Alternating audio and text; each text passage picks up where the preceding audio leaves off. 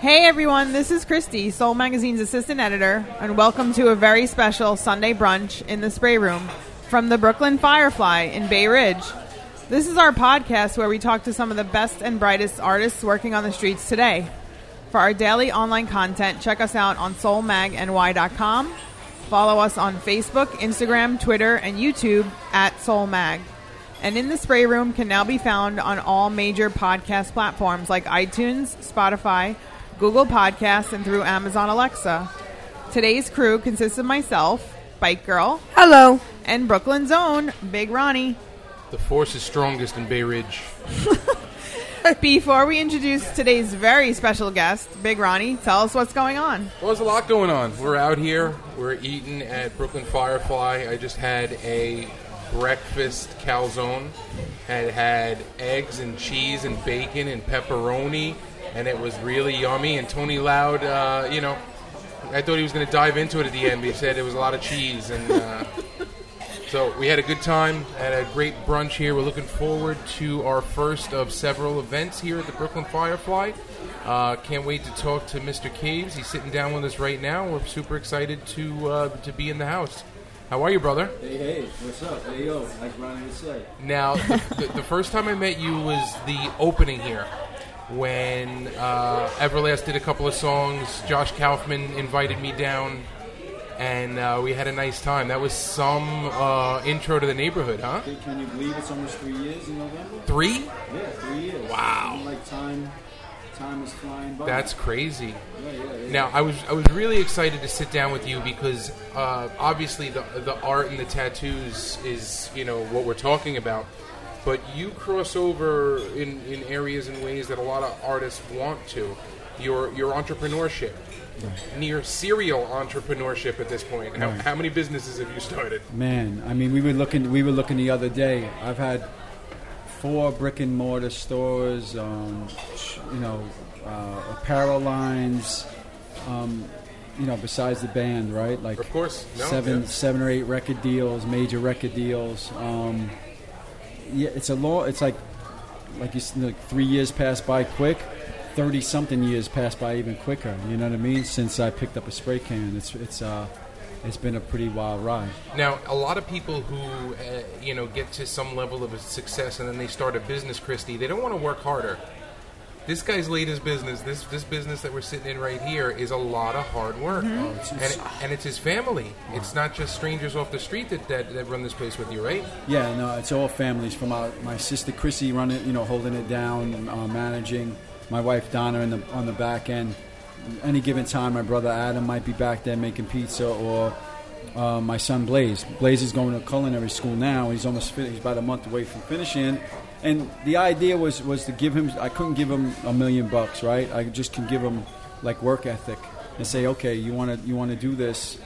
Let's try to put together a restaurant and keep the family together. Because I mean, years ago, and um, since I'm a little kid, Sundays was always, you know, my mo- mother, you know, kept the tradition of the Sunday dinner, the Sunday sauce, and to keep your family connected instead of on their devices, we felt like we needed to bring, you know, everybody together, and and the restaurant was, you know, a crazy idea to do, but as an artist, uh, you don't want to be a starving artist, so you might, as, you know, you might as well build yourself a restaurant. At least you keep some pizza in your belly. You know what I mean? So, yeah. You well, know, it, can you tell us about um, the importance of Bay Ridge and the community and family atmosphere? And is it like a neighborhood that you would say in Brooklyn that's still so authentically Brooklyn? Because you've seen so much change go on throughout the rest of the borough of Brooklyn. Yeah, yeah. I mean, listen, Bay Ridge. You know, we we've laid our roots down here. My grandparents were here.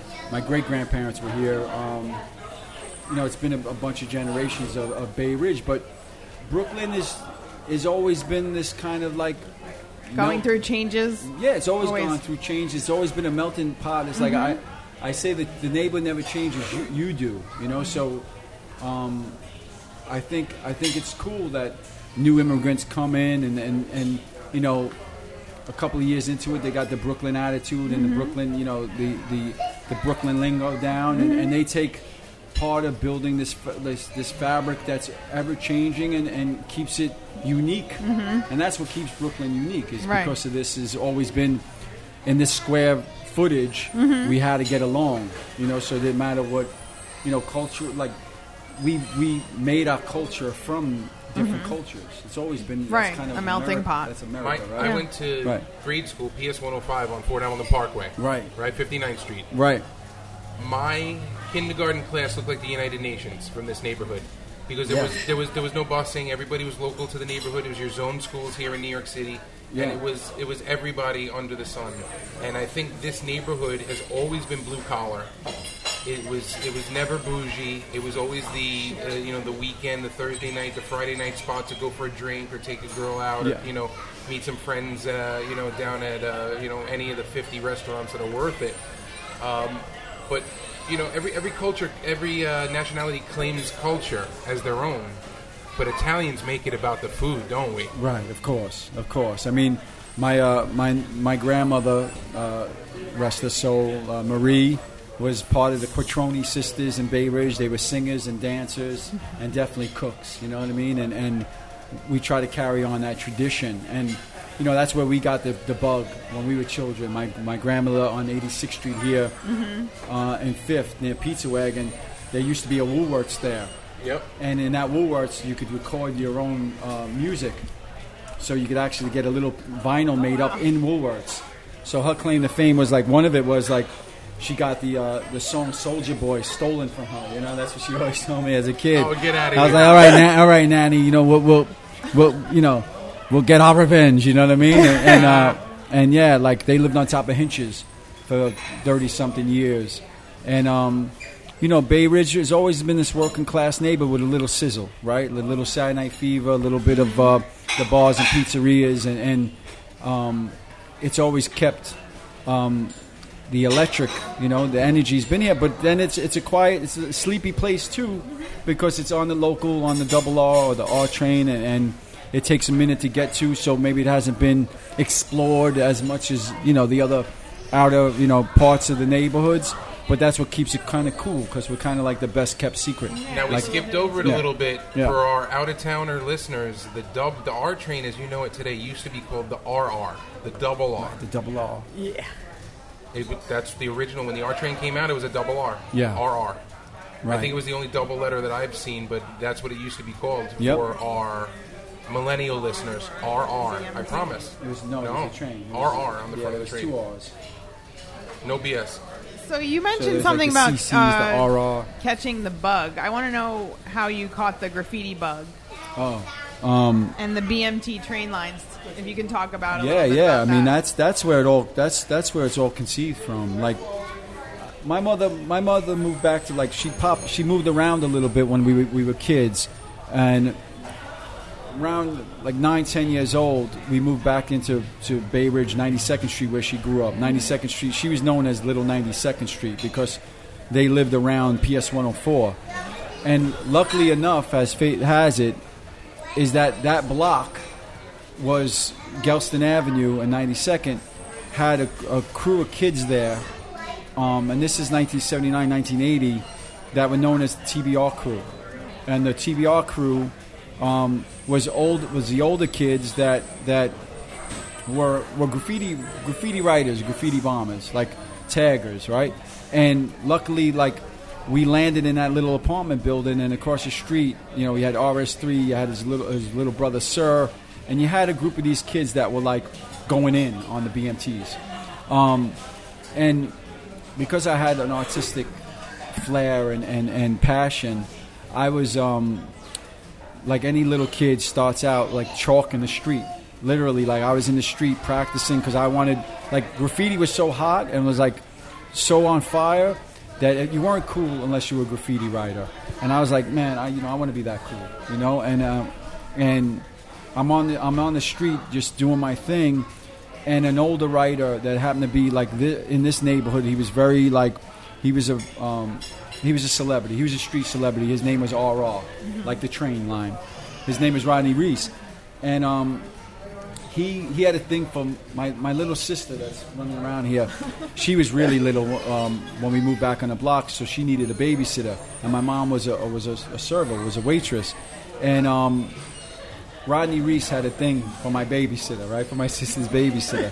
So he would show up on Gelston Avenue to meet the boys and the, the original writers that were on that block. And um, he seen what I was doing and took a liking to me. And um, Was he the one that gave you your name? so he gave me my name. I'd yeah. say yes. Where Yeah. does it come from? Yeah, so he gave he gave me my name. He lived he lived off in like Shore Road, and his brother used to write Cavs, K A V S, and his brother Frankie was 15 years old or 16 and was retiring. That was like the retiring like when, when you were Passing it on? passing the baton to right. So Rodney Rodney was like, I'm going to give you my brother's name, and so he dubbed me Caves, and then it, but for him mentoring me, he was like the Sylvester Stallone. He was that dude. That summer.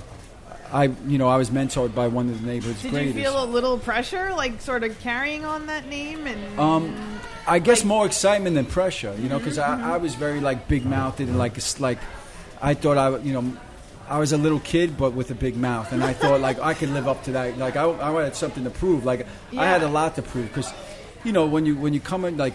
You're going through When your own stuff at out. home, your broken home, and your insecurities of being a little kid and being you kind of just want to be heard. You want a voice. Yeah. And I was like, okay, I got a big voice, you Yeah. know, and I got big talent, and I felt like I could like not only like take that name, but be one of the best. Uh, and, and that's, Mm-hmm. Take the name and make it your own. Yeah, yeah. Was it also um, seeing? You said seeing the Dondi train car, and then you got hooked Well, after like that. so when you're when you're a graffiti writer, like in this neighbor in this neighborhood at the time, there was great masters of hand styles and bubble letters. There's even a guy older that was named Gasp sixty nine, and these guys really did their thing, but it was more this kind of bubbly um, tag style stuff. And when kids in my like sixth grade or seventh grade, sixth grade, well, like you're into graffiti and like you're, you're in your class and you're showing off and you're you know you're doing the uh, Halloween art contest and so everybody knows that you're a graffiti writer because you, every desk is smashed because that's where you start that's where you start to practice on every desk On every street, everything. on Yeah. everything you practice Any kind of service you can find. but there was like Exactly. there was some kids that came like like knew that I like I was into this. So there was a High Times magazine in around this time that had Lee Quiñones like crazy spread in it. And not only did that happen at the time because the graffiti was really like catching on, um, they had that Village Voice um, spread called the Fire Down Below or something, and had Futura, Seen, but Dondi had this like full page spread. It was like the first time you like seen it really documented in the way where it was laid out for you. Now, yes, you went on the subway and you were lucky to catch these burners at this time, but this was like boom in front of me to like Study. to, to study and drool over, right? And then you heard that Dondi was a Brooklyn cat. Right away, you're like, oh, you're like, yeah. So you're, Brooklyn. whoa, Brooklyn, you know, like, um, and and so what I was getting, like the information and the, and the stuff that I was getting locally, when I started seeing a more like organized, like like the next level with Lee and Dondi, I was like, no, this this has got to be me, and this got to be me now. Right. So it was like, I have to get out of this neighborhood. So when I jumped on that train, I started to travel. So there's no social media, there's no internet, no mm-hmm. networking. That subway became our our way to get to those places, and then trade in styles and influences from other writers, and even Staten Island writers that came over on the S7 used to cross the bridge. Now, the Verrazano Bridge was a, was my playground and not only was it our playground, it was our BMX track. It was like all of this like makeshift, like Tom Sawyer shit. There was mad r- landscapes and real estate of walls that had pieces on them, but not like the way I'm like, okay, we're, we're gonna do them. So the S7 bus used to travel across the bridge, and a lot of writers used to be on that bus. And then I started doing these pieces, so I started attracting people to come into our neighborhood, and I start like saying, "Who's like, Yeah, who who's this, who's that?" writers? So I, I met some writers also from Staten Island, a kid named SG, um, and Lask, and these like so we started making this kind of network and forming crews, and, and it just it just took off from there. It really did. Two of your preferred artistic styles are very different. Tattoos, you're assuming permanence, Right, you know, till death, right, right? right. Street art, tattoo, uh, graffiti, not so much. Well, graffiti, like back in the day when we first started, like the perm spot was the ultimate come up, right? So if you found a perm spot that would last and run, like for for let's just say was for a year. If the train car ran for six months, you were lucky. Yeah. If a wall ran for a year, you were lucky. If a wall ran for five, so to me, tattooing is the ultimate perm spot as a graffiti writer. So what's your oldest still this. running? The oldest piece right now. Oldest piece still running right now outside. Wow.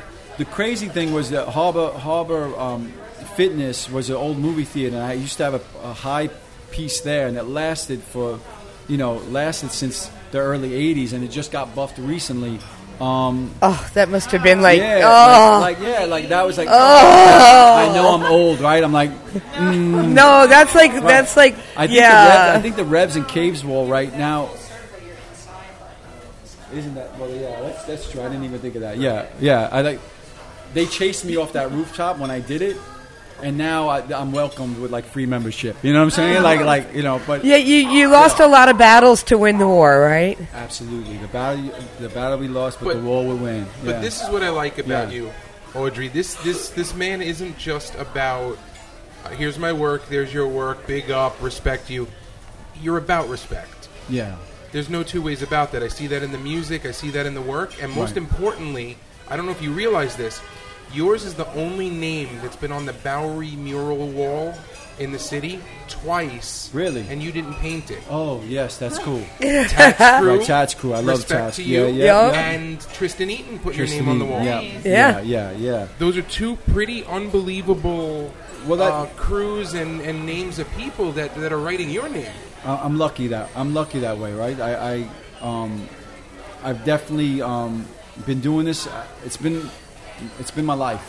Paid Right, your so- dues. So you're lucky, like while you're living, you'll get some sort of nod from from your peers or, or, or whoever, right? So, and that's why we did it, like to to make a difference, to have a voice. As a When I think you just also said you said it's been your life. It's Right. not just about painting; it's a lifestyle. no, it's it's a, it's a lifestyle, and like I- How you I- treat the world, everything comes out of the respect from the streets. I mean, you don't you don't take. There's not a you know there's not a a, a, a Brinks truck following you to the cemetery. True that, but no one uh, no one's telling you what to do. Right. Well, yeah, and I've been a self-made artist, and I always had a like. I've always been that that that young Brooklyn kid that that feels I have a chip on my shoulder to prove to the world that my mother meant something, that my grandmother meant something, that we all meant something, that we weren't just here, and it ain't all about uh, tragedy and grief and drama. I try to like celebrate every struggle I have as a beautiful one, and try to take that and put it into my artwork to to maybe inspire, uplift, or or, or just as a platform to just get something off my chest, you know. And and li- like my buddy Revs said, like don't worry about what everybody's else doing. Just put your put your head down and, and keep doing doing your thing. So to answer your question, I think the oldest piece I got right now is the caves and revs underneath the Brooklyn Bridge, but it doesn't mean I'm not going to try to find a new wall to paint tomorrow. Oh, know Well, I mean? yeah. yeah, yeah. Um, I know Yeah. she dropped it so so smoothly. He drops in his buddy Revs. You yeah, heard that I right?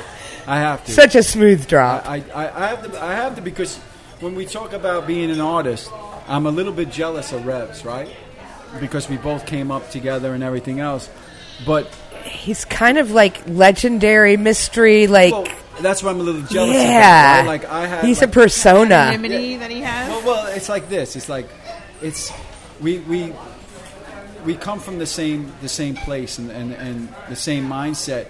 But at one point, like to me, having um, a family and kind of like reconnect, like putting together a lot of brokenness, and I went to a different direction. That when you have family and kids, you have to somewhat you have to provide for them, right?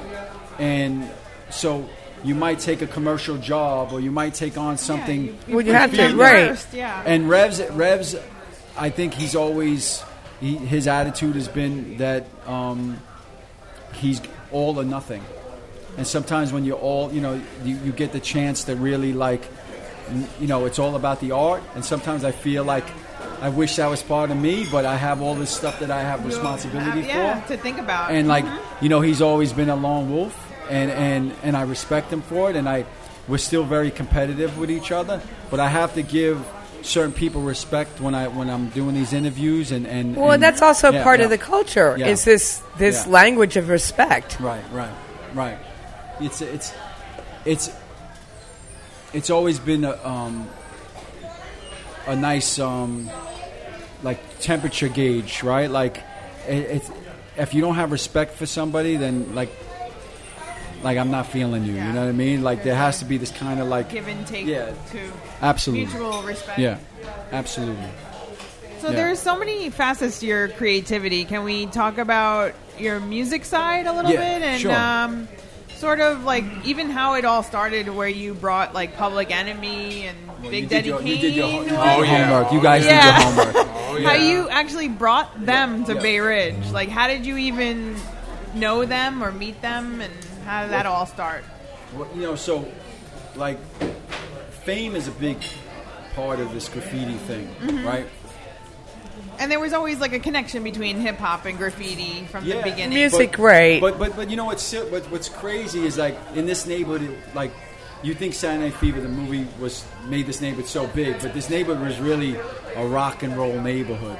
It was not this So disco. it was like heavy metal graffiti yeah, kids, it, right? Yeah, it was mostly like rock kids. Well, not even heavy metal. It was like Hesher kids that were like into Deep Purple and and Ozzy Zeppelin? Osbourne, yeah, like said, it was yeah. like Zeppelin. It was like even older, like like Me, I'm thinking my age, Right. thinking rock. I mean, I'm thinking Zeppelin Right, so and Zeppelin, White like- Snake like- and right, like Deep Purple, and it was Yeah. like Hot Tuna, like even like even like like hippier type shit. well, even like uh, oh gosh, who the um, uh, Blue Oyster Cult. right. So so because these kids are like like a little bit. So these graffiti writers are a little bit older, right? So that was a big influence. So the hip hop thing didn't travel here yet, Mm-hmm. right?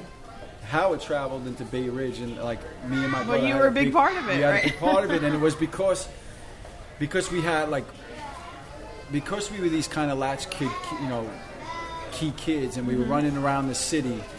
Um, economics played a big part of it, right? So, um, in grammar school, one of my best friends was a kid named Joey Hernandez, a Puerto Rican kid, right? And then Troy Jenkins was a black kid that was from the Fort Hamilton Army base.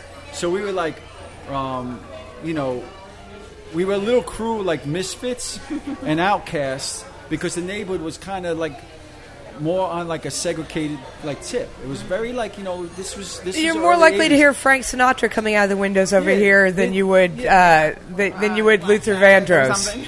That's right.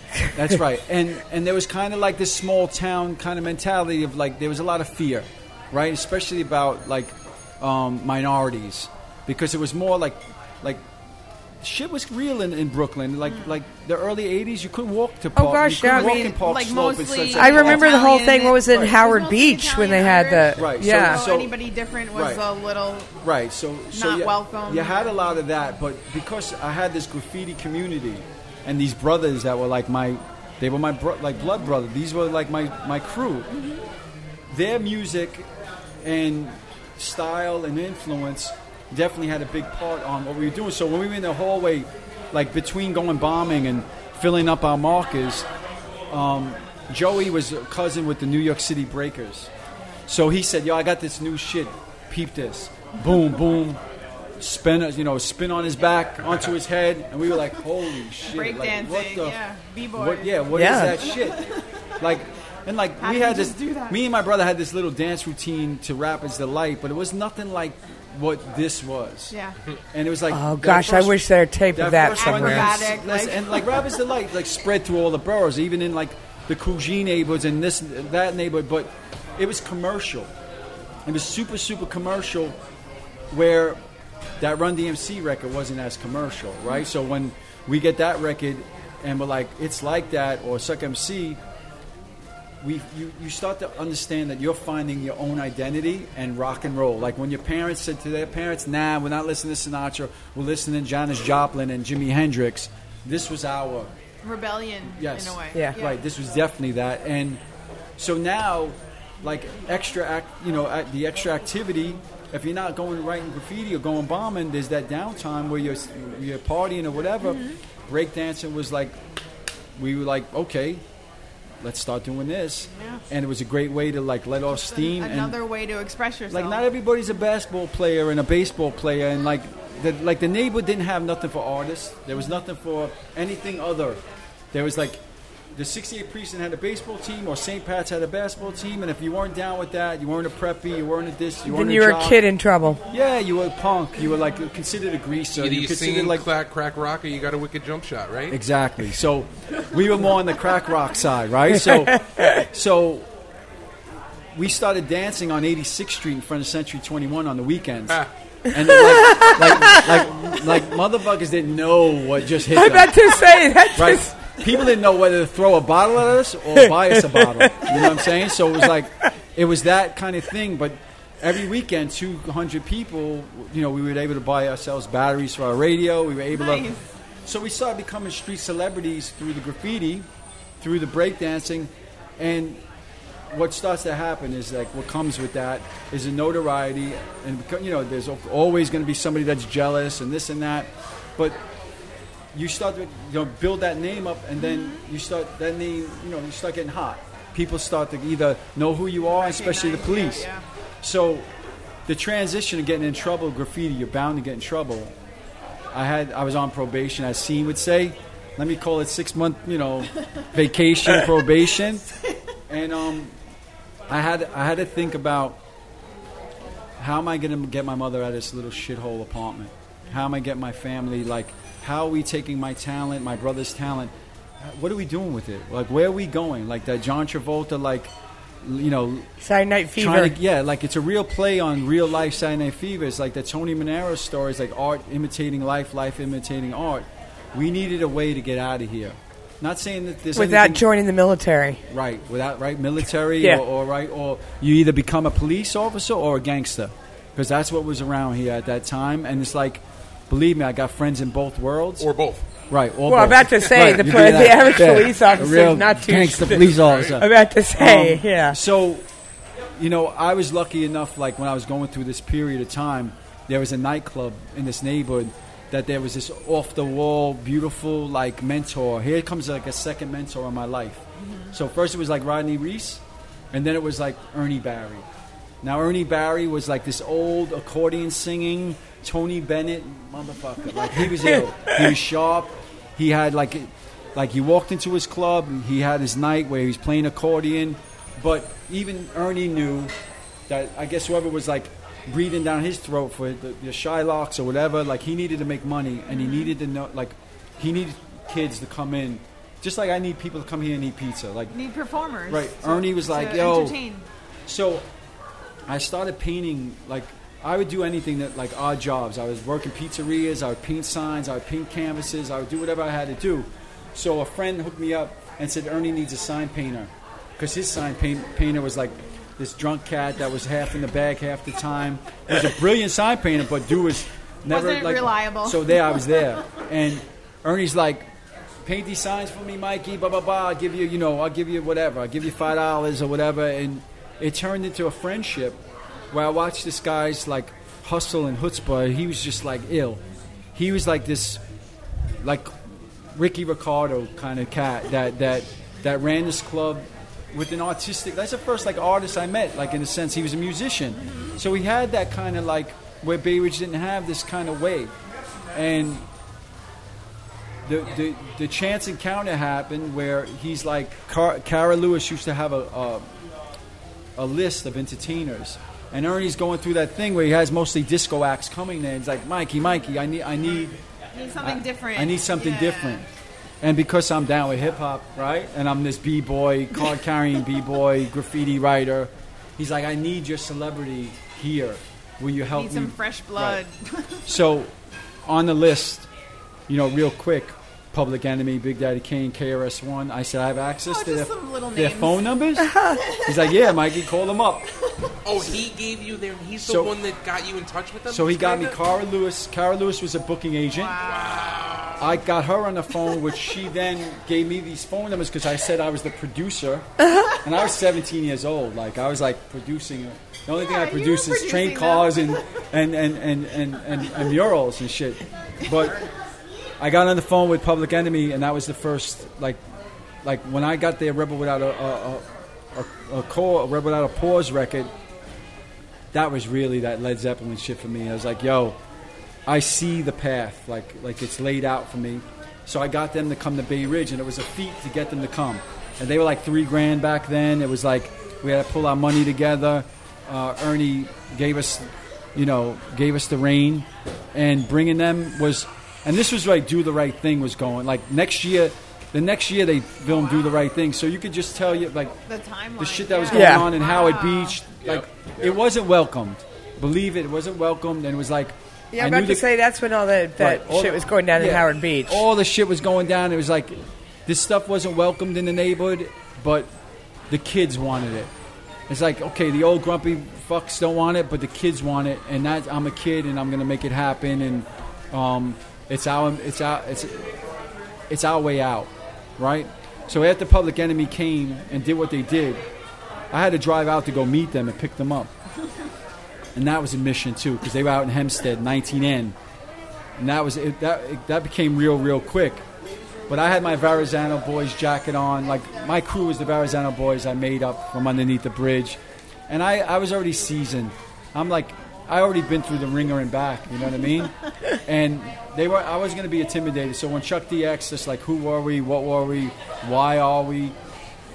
I just knew like the the opportunity was there to like go back home to my brother and say we had to start a rap band because instead of graffiti being our voice, like well, not instead, it was like how do we continue it to the next level? How do we take a new medium and treat it as graffiti writers to make our mark, but now with the with the microphone? Different medium. Yeah. So that's So why we- that was the moment, up the pretty band. much, like Pretty when you were yeah. with Public Enemy, Yeah.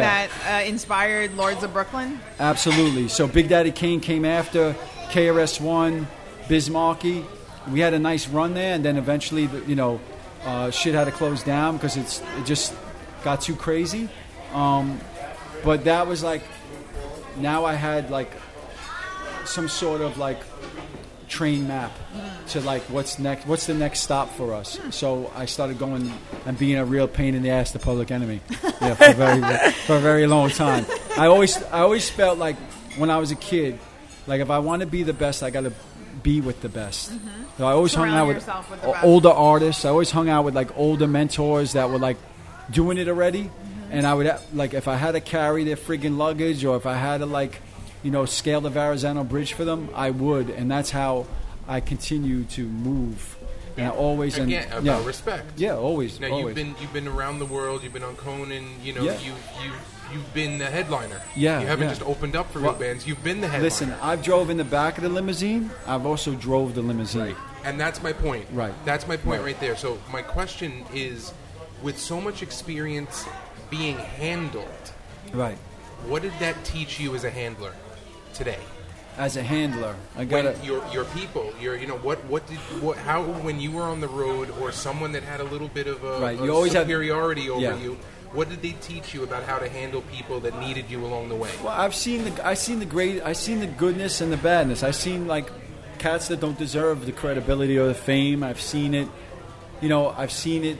The people that do, right? And and because I want to treat people the way that I want to be treated. is always kind of like that's like your grandfather, your your mother say, hold the door open for that woman, carry the old lady's packages up the stairs. When you whenever you can be that person, be it. And like, listen, I'm like everybody else, like with an ego, and you know, I've I've been good and bad, right? But I've always tried to treat people, and it comes down this this respect thing with some sort of respect. And I, and I always felt like if I do that, it'll come back to me. So I don't know I if think it's respect being right. an answer to a question. Why'd you do that? Respect. right. I felt like it needed to be done. I felt like Right. that was the right way to handle this situation based on the position that this person is in, and Right. I am depending on them or vice versa. Right. So you know, ha- now, okay. So let's let's go to the, the tattoo business Yeah. for a second. Now you had a, a little bit of uh, a natural disaster, Yeah. right at the shop, Right, right. We had, a to fire close. next door. Yeah. After ten years of being there. Yep. Real shop, real Brooklyn merchandise, real focus on you know uh, the the culture, your Right. culture. Well, the, the, the way it is is that the one thing that I've always had, like you don't have to have money, you just have to have imagination, right? Like, and because I'm a I'm a I'm a mutt kid from Bay Ridge, I got you know I got a lot of nationalities in me, and you know, I always felt like when it was time to like go on parade for that. There was never one parade that best described who we were because we come from this this kind of Brooklyn background.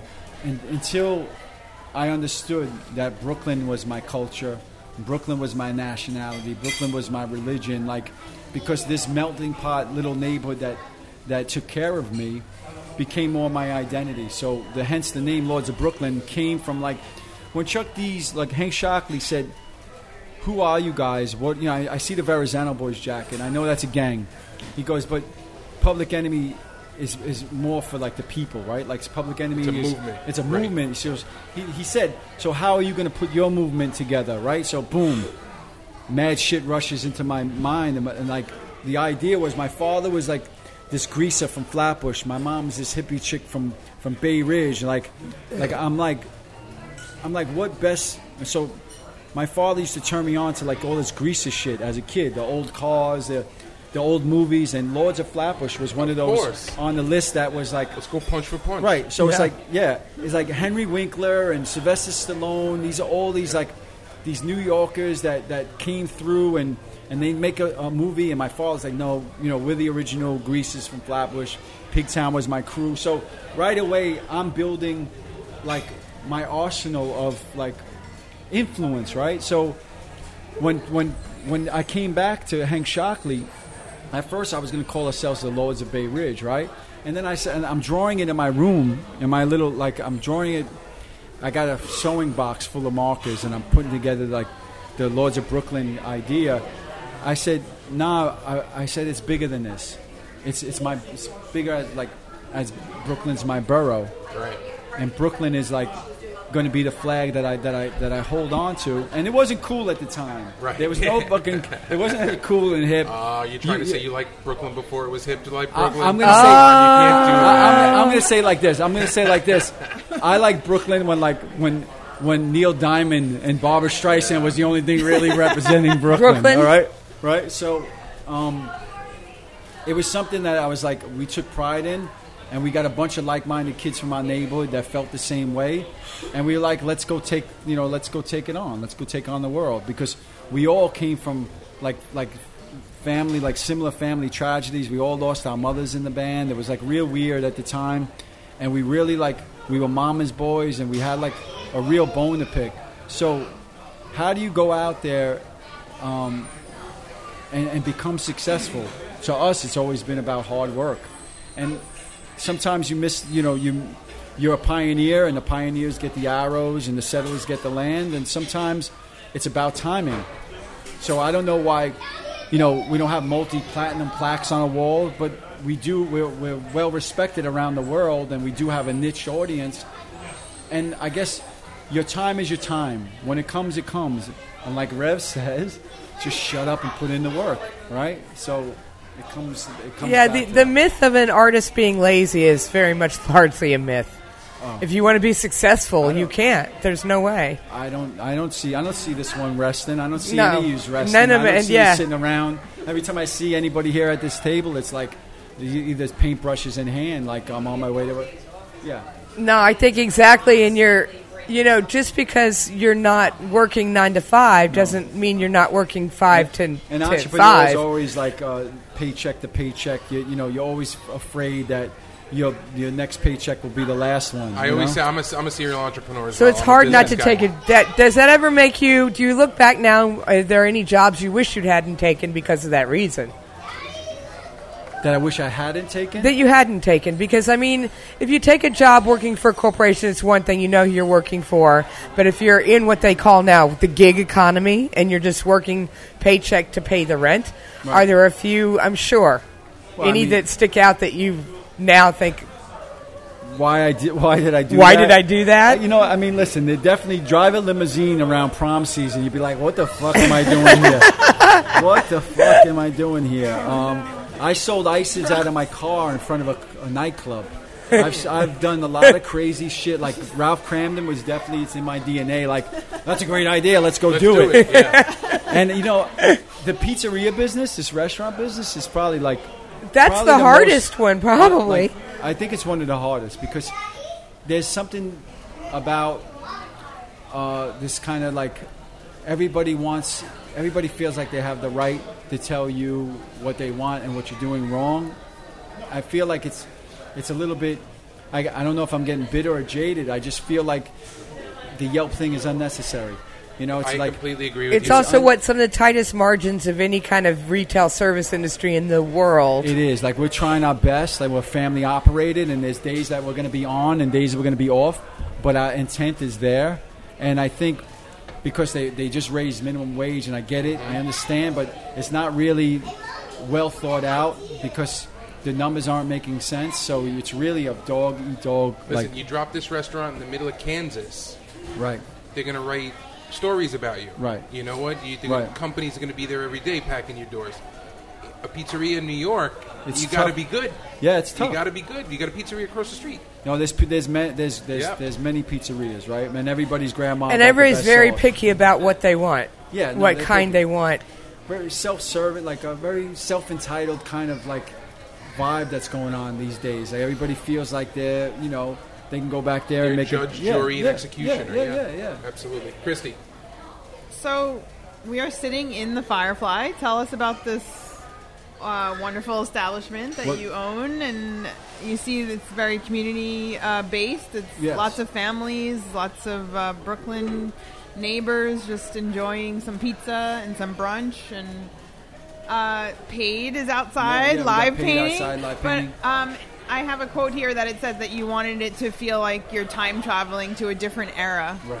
So tell us a little bit about just the establishment, the decor, what you were kind of trying to go with. We have this lovely, uh, just atmosphere. There's jukeboxes. There's great art on the walls.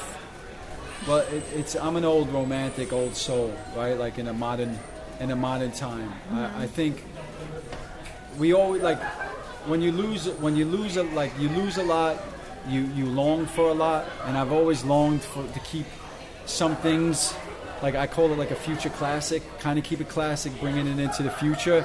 And as a folklorist, as like a Brooklyn folklorist, I want certain certain things to stay. And this this restaurant was originally Lentos Pizzeria, and it was established in 1933 Oh wow! and it was known for its thin crust pizzeria or pizza. And you know, it became after that a, a sports bar. It was Yellow Hook, and it was a few.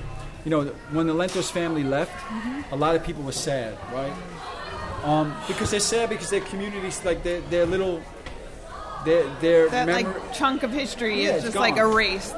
Yeah. So I'm like a purveyor of that, and and my grandparents' pictures are on the wall. My mother's pictures, like, so I'm just like dealing with a lot of old ghosts and trying to keep their memories alive, but at the same time push it into into what we are, like pizza, music, art. I wanted a place where creatives can come and sit in the corner and write a script or paint a painting or use this place as like an inspiration as like a movie set, right? Like Yeah. and bring live music that's actually live. Like on the weekends we have jazz artists come and play and Paid's out there painting and like I wanted to build Like an somewhat- artistic an art- community. Community. Yes, I yeah. wanted to kind of help the art, like because I'm from this neighborhood, mm-hmm. I'm for this neighborhood. So yeah, pizza. So is there a tradition in your family for pizza going back, or is it something is that you sauce, came yeah. together?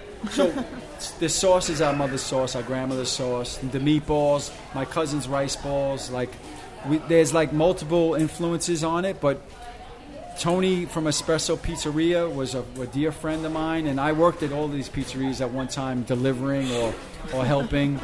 and there's a little bit of the community involved in, in helping us get the menu where it needed to be. Mm-hmm. But yeah, every Sunday we made sauce, well, and we just said, okay, why not make it for everyone? You know, instead of mm-hmm. being stingy with it for our own house, like let's let's for the whole let's make it for the whole neighborhood, and and like and bring my like like aesthetic and and and uh, and love spreading that flavor. Yeah, yeah, and, Yeah. and and that's what it was. It was it was definitely a labor of love, and you know How long has it been here? Three years. Okay.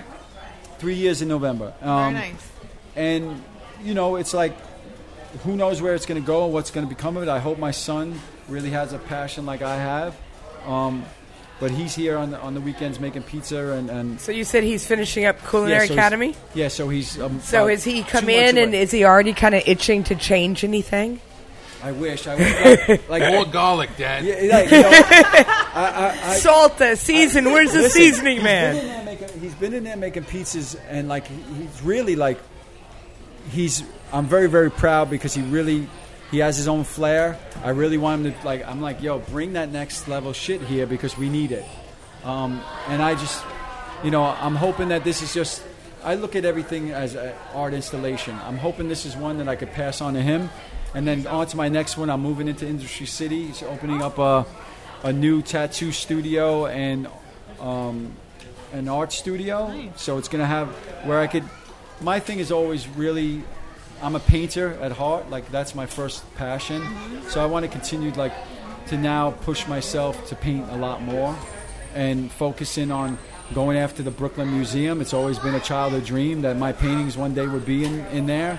So that's something that that's a goal of mine, and hopefully this space mm-hmm. will help me like step my you know paint game up to the next level. What about more like anything more outdoors or public murals? Would you be all- interested yeah, in I'm that? all yeah. I'm, I'm that's part of my DNA. So that's something that's as as long as I could do it, I'll be doing it. Mm-hmm. Um, I'm fortunate now that I get a lot of uh, commission work, and a lot of it's outdoors, a lot of it's overseas, and I'm off to uh, Switzerland to do a painting for AP Watches uh, for their museum. There's always something. You something. gonna wear the popping. rolly? Uh, you know what? I keep showing it to them like you're having me paint. You, pro- you know what I mean? Hi. Like, what's up? What's up? Yeah. Like, you never know. A, a nice Royal Oak as payment would be nice. Look, Give me something to replace his- This right? man knows his watch. So his you watch. say tattoos. How, why, when did tattooing become part of your life? So back to this whole like worrying about being a starving artist, right? Anytime I came off the road now, I'm a, you know, I'm a musician, I'm an artist, but there's a lot of times when the gig is up, like the tour is over, and you come back home, and like I said, I've worked all of those different jobs, and I was like, I got to work a job that I, that at least that I'm doing what I love while I'm doing it. And tattooing could be a grind, but you're doing. But it pays the rent. It's a You- but- steady job. But it's yeah. your art, And it's- you're inside. You don't have to worry about the weather. You don't have to you don't worry the about. cops. You don't got to worry about yeah. you don't- Yeah. One of the things that I love that, that you paint, and for our listeners, go please check out Mr. K A V E S on Instagram. Yeah, uh, Mr. K spelled out Mr. and uh, KVS. Yeah, yeah. What I love, and again, we're talking nostalgia, we're talking old school stuff. I love the brownstones. Thank you. Just the you know the color palette, the the kind of blurriness to it, the way it's not you know you don't hit every corner. It's like Right. you're you're channeling a memory, you're channeling Oh. channeling a feeling from when you were sitting on the stoop playing stick ball or running through the Johnny Pump. You know, it's, I see your stuff. I feel Brooklyn summers. I really do. I, I thank you for that because that was like there's some of the stuff that's that's taken from the graffiti days, right? And there's some of the stuff that's just taken from the memory and the, the, the romance and the nostalgia. And you know, I've been doing it long enough where I, I've tried to make it my trademark, my go-to. Um, but like carrying on from like a Will Eisner and like people that came before me, like I always think I'm this special like snowflake, but I just come from a long line of artists and tradition and uh, Brooklyn people that that um, you know that that are no nonsense people in the sense of like trying to keep keep that alive. See, I, I like people that notice things about my city that I don't.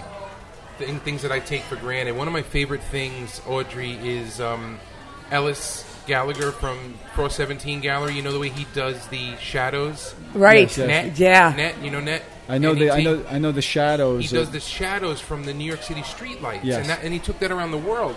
But two years ago, New York City put new LED bulbs in, oh, changed the color, and now there's two bulbs. So it's like that his- tripped me out when they changed the bulbs. It really took away that like warm yellow. Of course it Yeah. did. I it hate really it. fu- like it really fucks me Yeah, up I because it really agree. it made the city sterile instead of like this warm fuzzy place. It really made big, it like those were big halogen, made it- ugly yellow bulbs. yeah, it made it like- gave the city its like a feel. Yeah, it, it made it, it made it things look. Super, I think the only problem with that was at night they couldn't tell the difference between blood and water. And so now the LEDs make it like an. That you can tell room. what it is, All right. All right. No, I remember. No, Yeah. police were police used to they used to actually complain in cities with those halogens because that golden color you could not tell what was on the street. I, I think I think somebody hooked up their cousin that sold LED bulbs Yeah, or something. too. Well, supposedly they're saving us a lot of money. I mean, but you know what? At least they don't make us look orange. the benefits of that. But little things like that, I think Yeah. it's really important to keep the, um, the not the memory, not the not the, the feeling, the nostalgia. Right. Looking back on the past and feeling happy because you're doing it. Right. That's nostalgia. I think that's that's Kaves' business is Right. wrapped up. You you know you ever walk you walk into one of them, you got ten things to look at. Oh boy, Right. oh boy, look at this, look at that. You need to know where you came from That's to know right. where you're going. That's right. Yeah, yeah. I, I believe in that, and I just you know, and hopefully, um, you know, I keep doing it and, and keep pushing, keep pushing that Brooklyn shit. You know. Well, we're we're uh, we're really appreciative of the Uh, partnership. Thank you so thank much thank for you for having me. home. Thank you. And uh, you know, we can't wait to do it again next month and the month after. And uh, let's Yeah, we're here. let's put a little bit of shine on Bay Ridge. I We just love have to be careful. It's very easy to go into a food coma. Yes, Yeah. food coma. Oh, it's delicious. Exactly. So Meat, I got the meat sweats just from the calzone. so. All It was so good. brother. Thank you very Thank much. you. Thank, Thank you for you. having me. We are sold out with Mr. Kaves. All right.